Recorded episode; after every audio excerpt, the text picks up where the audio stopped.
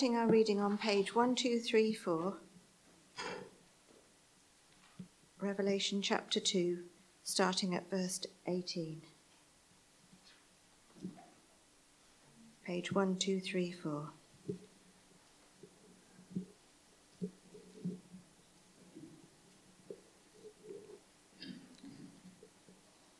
To the angel of the church in Thyatira, write These are the words of the Son of God, whose eyes are like blazing fire and whose feet are like burnished bronze. I know your deeds, your love and faith, your service and perseverance and that you are now doing more than you did at first. Nevertheless, I have this against you. You tolerate that woman Jezebel, who calls herself a prophet. By her teaching, she misleads my servants into sexual immorality and the eating of food sacrificed to idols. I've given her time to repent of her immorality, but she is unwilling. So I will cast her on a bed of suffering and I will make those who commit adultery with her suffer intensely unless they repent of her ways. I will strike her children dead, then all the churches will know that I am he who searches hearts and minds, and I will repay each one according to your deeds. Now I say to the rest of you in Thyatira, to you who do not hold to her teaching and have not learned Satan's so called deep secrets, I will not impose any other burden on you except to hold on to what you have until I come. To the one who is victorious and does my will to the end, I will give authority over the nations. That one will rule them with an iron scepter and will dash them to pieces like pottery just as I have received authority from my Father. I will also give that one the morning star. Whoever has ears, let them hear what the Spirit says to the churches. This is the word of the Lord.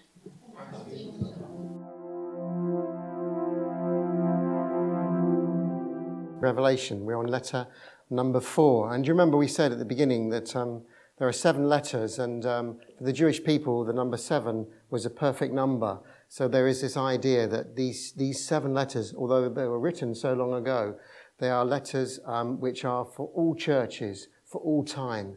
So there is a, a real sense in which we come with expectancy, asking God to speak to us through His Word, through this letter that we're reading this evening. So let's just pray together. Whoever has ears, let him hear what the Spirit says to the churches. Lord, we want to ask you uh, this evening that you would speak to us. Lord, we've come to listen. Please, by your Spirit, speak into our lives today, into our hearts, into our minds. As we gather as your people, as we humble ourselves before your word, we ask that we might hear you speaking to us. Lord, give us a word of encouragement, a word of challenge Whatever, Lord, we need to hear this evening, we pray, Lord, that you would speak to us. In Jesus' name we pray and for his glory. Amen.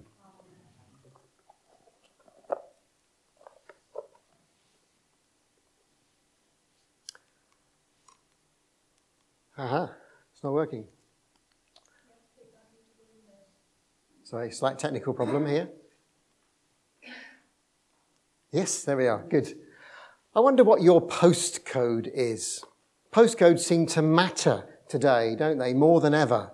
Because if you've got the right postcode, you can get your kids into the school of your choosing. Your postcode can determine whether you get a good deal on your insurance. It can even dictate the kind of health care you can access or even the social package of social care that you can get. Now, the postcode of those belonging to the church in Thyatira was not as desirable as those people living in places like Ephesus and Pergamum, the letters that we've already considered a few weeks ago. The letter to the church at Thyatira had a postcode that not many people aspired to owning. One Roman historian described Thyatira as a city without honor. Thyatira was just an ordinary place. Nothing spectacular to report about its importance or its trade. No particular religious uh, or cultural building that marked it out as a place of interest. It was a kind of place you drive through to get to somewhere else. It's the least known city, and yet it receives the longest letter of the seven letters. But we know what is ordinary to us is of a great importance to Jesus. A small church in an unimportant town is just as important as a megachurch in a big city as far as God is concerned. The very places and the people that we are so quick to write off are the ones whom God takes a particular interest in. So, what does this letter to the church in Thyatira contain for us this evening? Well, I've got three points for you if they're helpful as we look at this passage together. Every church needs to be upward looking. Every church needs to be inwardly discerning. And every church needs to be outwardly focused. So, first of all, every church needs to be upward looking. And I'll let you look at that cartoon, otherwise, it might distract you. Verses 18 to 19. So this letter opens with some startling words. Look in verse 18. These are the words of the Son of God. In fact, this is the only letter which uses the title Son of God. And it's the only place in the whole book of Revelation which describes Jesus as the Son of God. So that in itself is enough to make you sit up and listen, isn't it? And this Son of God is concerned for every church, including ours. So, what is this Son of God like? Well, we've got in this letter, at the beginning of this letter, we've got two of the attributes from the vision in chapter 1. Do you remember in chapter 1, we read it a few Sundays ago? We read that vision that the Apostle John had of Jesus when he was on prison in the Isle of Patmos. Look in verse 18. It describes Jesus as the one whose eyes are blazing fire and whose feet are like burnished bronze. Have you ever met anyone with piercing eyes. Eyes that feel like they can look straight through you. Of course, they can't, but sometimes a piercing look can make us feel quite uncomfortable. Jesus is described here as one whose eyes are like blazing fire. These are eyes which see everything. And the blazing eyes depict both his anger at sin and his penetration into the motives of our hearts. Do you remember as a child using a magnifying glass to catch the sunlight, to catch a ray of sunlight, then burning a hole in? Did anyone do that? Good, a few people did that. And burning a hole in a piece of paper. That's what these eyes are like. They are able to burn through all the pretense all the falsehood. They can reveal what's really in our hearts. And as you read through the Bible, there are different places where it talks about Jesus looking at people. Do you remember when the rich young ruler um, came to Jesus and asked him what he must do to inherit eternal life? And Mark's gospel records how Jesus looked at him and loved him. The gaze of Jesus it must have been something that once you've seen it, you never forget. But not, not only is Jesus described as having burning eyes like burning fire, he has feet like burnished bronze. And of course, the brass stands for strength. This is the immovable Son of God. He's the risen Son who's completed the work given to him by the Father. He's head of the church, now exalted in heaven. So, with that introduction, we know that the words that Jesus are giving are important to us and worth listening to. So, let's see what his words are to the church. He says, I know your deeds, your love and faith, your service and perseverance, and now you are doing more than you did at first. So, the first thing he has to say are words of encouragement. Jesus looked at the church and he's seen much that he's pleased with. In particular, he identifies four qualities in the life of these Christians. As he looks at their Christian service, he sees their love, their faith, their perseverance, and the, and the increase in their lives. Let's look at each of these. And it's interesting that the love that Jesus speaks of here is the word agape. It's the Greek word for love, which is usually described um, for the love of Jesus. But here we see that word is used um, in the self giving love among the Christians in the church. Isn't that wonderful? I mean, how, how amazing would it be that someone would say that our love for one another is like that agape love of Jesus, that self giving love of Jesus?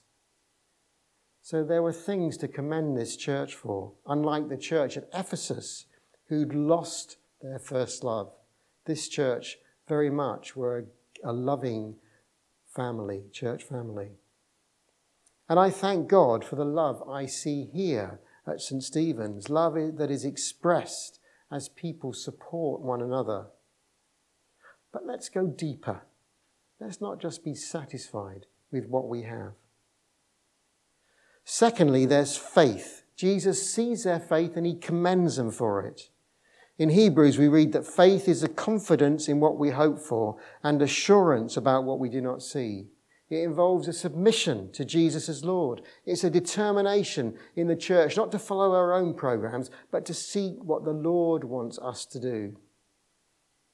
And yet again, I thank God as I look here at the church at St. Stephen's. We've just been here for two months. It feels like two years in a good way. in a good way, I must say. And I see, you know, that there's that willingness for people to submit to Christ's Lordship, to submit to God's word, to seek his glory. So let's not become self satisfied. Let's go deeper as a church family. Thirdly, we see the quality of their perseverance, their patient endurance the commitment to keep going when life gets tough. Again, we can see here at St. Stephen's a perseverance and a faithfulness over a testing time. But again, let's not be uh, self content with that. Let's go deeper as we seek to stay steady and persevere in our faith together. Fourthly, the church in Thyatira is commended that they are doing more now than they were at first. And for most of us um, as Christians, uh, what we do for Christ is hidden uh, from others. And it may be this evening you feel a bit discouraged because what you do doesn't seem to be appreciated. But can I say how much I appreciate and value what people do in this church? And we need to keep encouraging one another. But notice here that they are doing more than they did at first. So again, let's not be self satisfied. Let's strive to serve Him more. Let's go deeper in our acts of service. Acts motivated by, motivated by love, full of faithfulness, and driven by hope. Let's keep looking up to Jesus, the one who sees, who speak words of encouragement. But is this report full of good news, or are there some more challenging things that Jesus has to say? Well, next we see that every church needs to be inwardly discerning. Verses 20 to 24. And we've heard how Jesus' piercing gaze led to words of encouragement. But in these next verses, the tone changes as his piercing gaze reveals something else. Look in verse 20. He says, Nevertheless, I have this, I have this against you. You tolerate the woman Jezebel. Now, it's unlikely that this person's name was actually Jezebel. It's more likely it's being used symbolically, because we know that Jezebel, of course, was King Ahab's wife, King Ahab from the Old Testament. And Ahab became king of Israel, but it was written of him this Ahab, son of Omri, Omri, did more evil in the eyes of the Lord than any of those before him. And he also married Jezebel and began to serve Baal and worship him. So Jezebel influenced a king to compromise his faith. And it appears that is why this woman has earned the name Jezebel. Look in verse 20. It says, You tolerate that woman Jezebel, who calls herself a prophet. And self appointed leaders are always a concern in any context. When there are self appointed prophets in the church, then warning bells should start, start to ring. And what was the particular concern? Look again in verse 20. It says, By her teaching, she misleads my servants into sexual immorality and the eating of food sacrificed to idols. She was seducing others into immoral conduct and eating meat that had been offered to idols. Furthermore, she's also accused of teaching them something more sinister. Look in verse 24.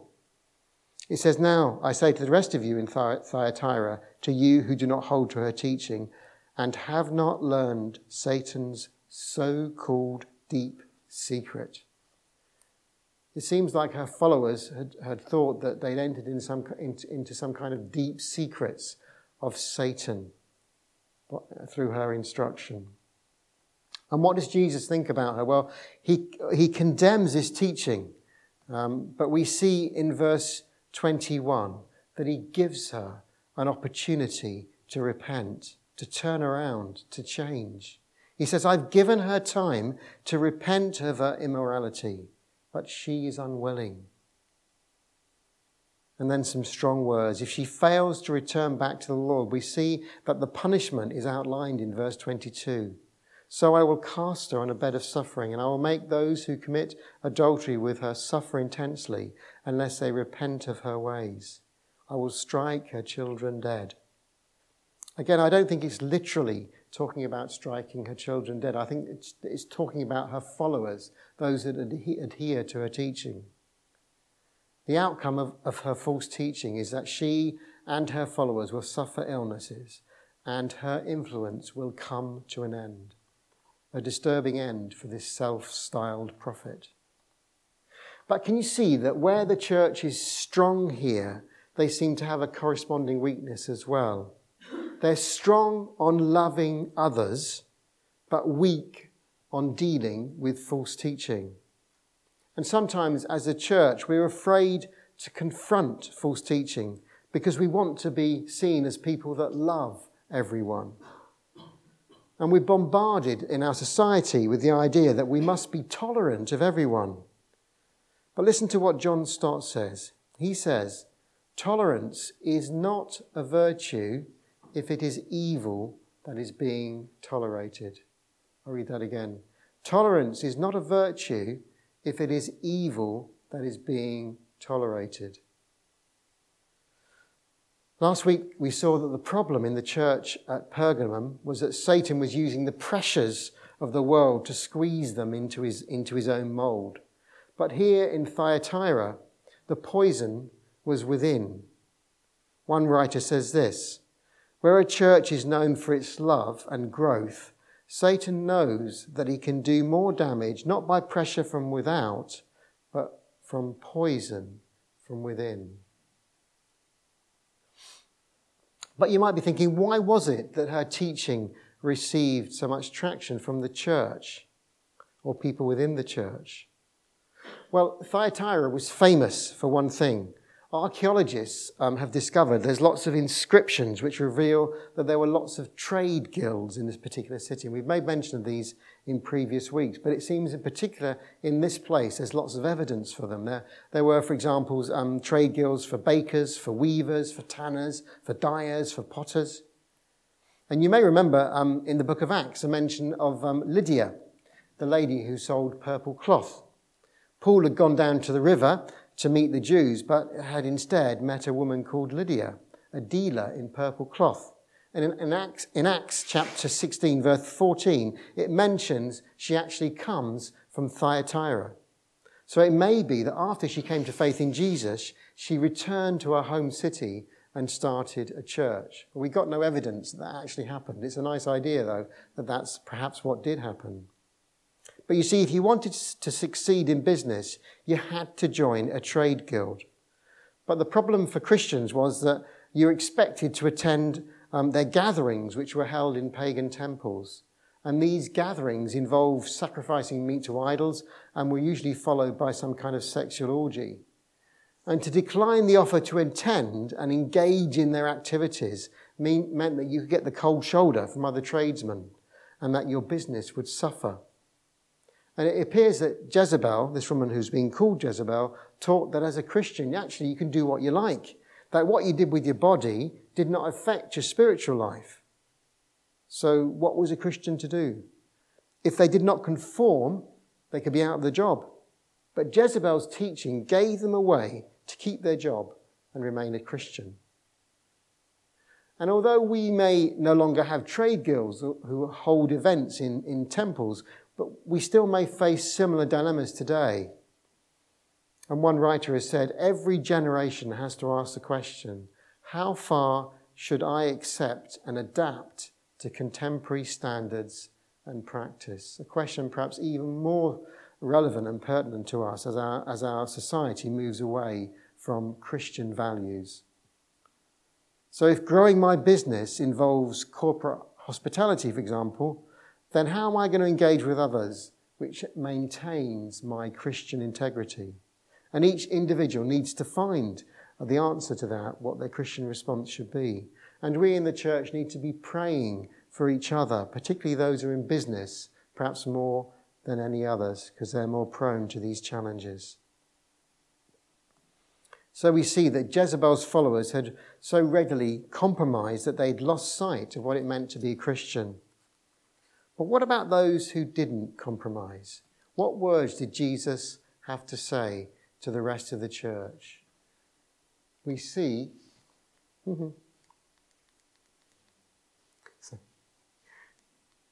we see that every church needs to be outwardly focused. Verses 25 to 28, my final point. Now, there's a message, and one final message from the Son of God for those who didn't compromise, from the one who searches the hearts, hearts and minds of everyone. And it's surprisingly simple. Look in verse 25.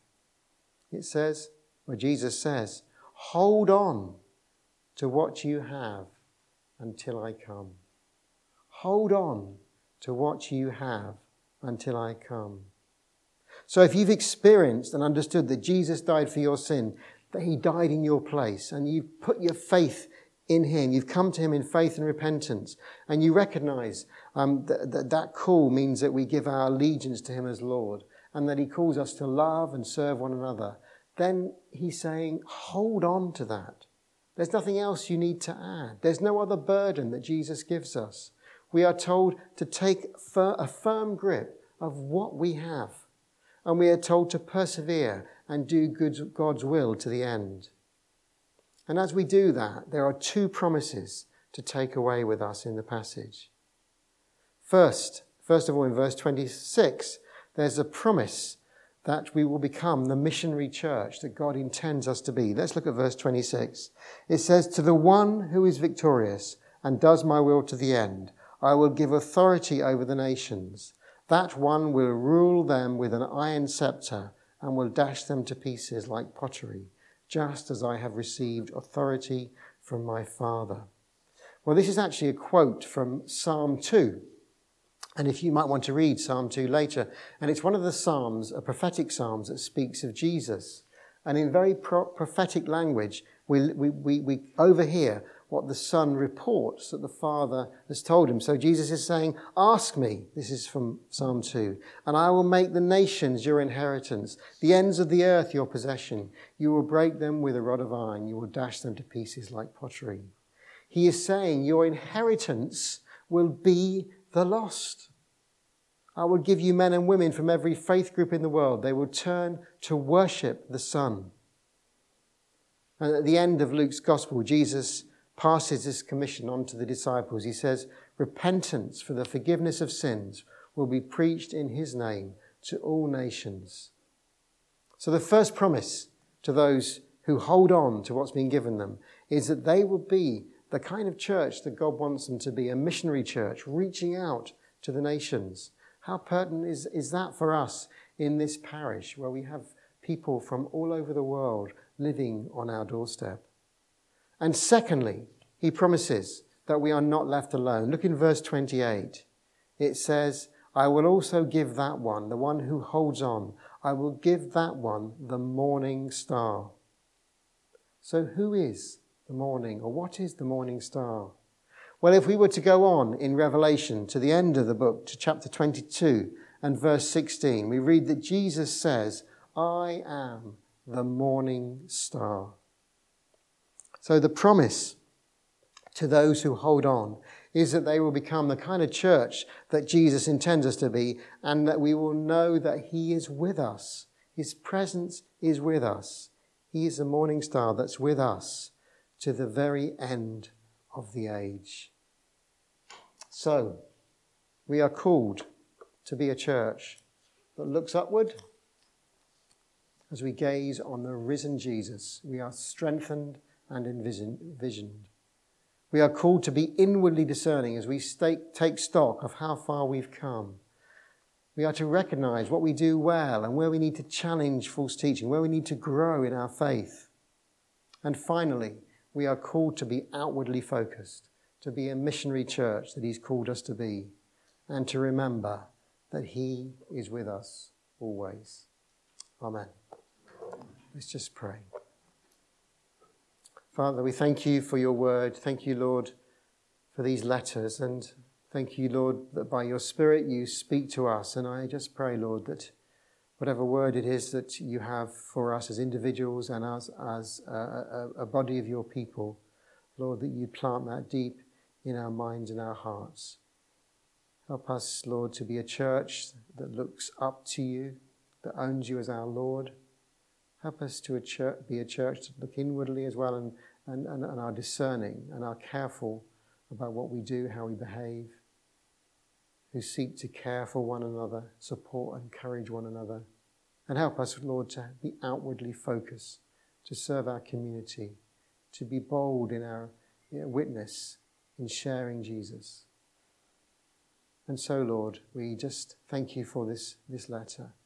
And please be with us now as we continue to remember your death for us. In Jesus' name, Amen.